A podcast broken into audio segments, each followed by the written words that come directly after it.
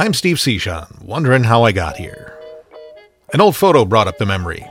I was once a teenage radio traffic reporter, flying high above the city during drive time traffic with live reports from Skyview 930, almost 30 years ago now. Even then, the days of each station having their own helicopter were over, and it was a little shared secret around town that there were three traffic reporters from three different competing radio stations, all in the same fixed wing airplane, seeing the same backups at the same time, reporting on them at the same time, all just flying in a figure eight pattern over area highways together. In the days before DOT cameras on every roadway and Google Maps, watching traffic from that vantage point was an invaluable learning experience about how cars move, especially when you'd fly over a trouble spot and then you wouldn't see that spot again for another 20 minutes or so. I learned a lot about talking off the top of my head and the way that traffic patterns work back then, but looking back, the best thing about that experience was the guidance, kindness, and encouragement from nearly every single person at the two stations I was working at, sister AM news and FM music stations, during what was my first on air gig. I was treated like everyone's kid brother and the station mascot. Everyone was bursting at the seams to help me succeed, and that feeling, and the confidence it built, certainly helped launch the rest of my career. Sadly, the only real, true, specific memory that I have from those days involves the one person who wasn't on the, aw shucks, let's help the kid plan.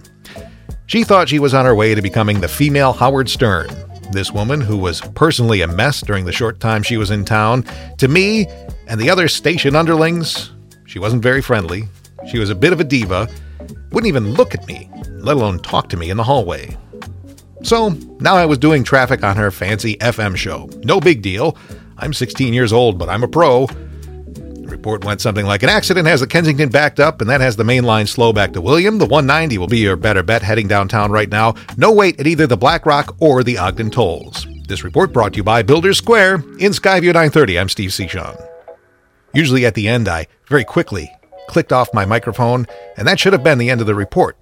But with her whiskey soaked cigarette voice, she tried to lay on the sultry at the end of one of my first reports, saying what might have been the first words she ever directed at me. Hey, Steve, you know, you sound sexy, said the nasty hag to the teenage boy live on the radio. Like I said, I was 16 or 17 years old, a little bit embarrassed, but at this point more pissed I knew my future was at the news station, and I was making a big effort to try and sound professional and journalistically trustworthy and not just some kid. What I can't say for sure is that 16 year old thin voiced overconfidence, by any measure, didn't sound sexy. She knew it. She was either being mean to be funny, just trying to throw a kid off on his first day to get a laugh, or maybe just being mean, period. It really wasn't too funny. I can tell you for sure, though, that my terse and dismissive response as I sat horrified, pissed, and embarrassed, jammed in the backseat of a tiny airplane with 50 pounds of transmission equipment on my lap, my response wasn't sexy. So she said, Steve, you sound sexy. And I responded, Well, okay, if you think an accident on a 33 is sexy, thanks.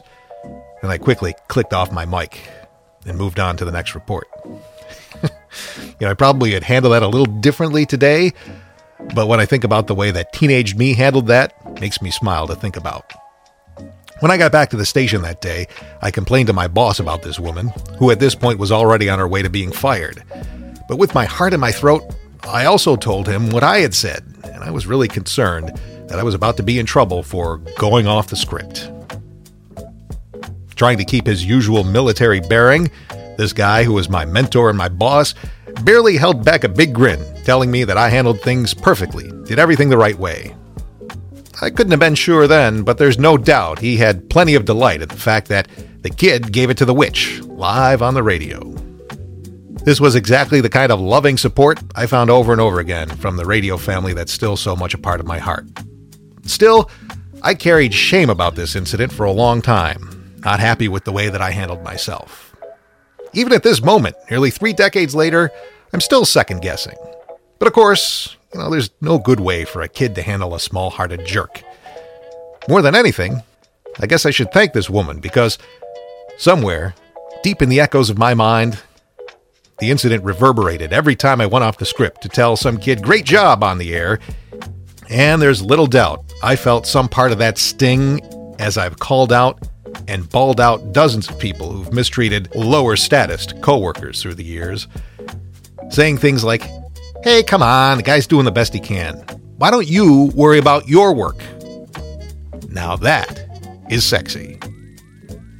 As I keep wondering how I got here, I'm Steve Cichon.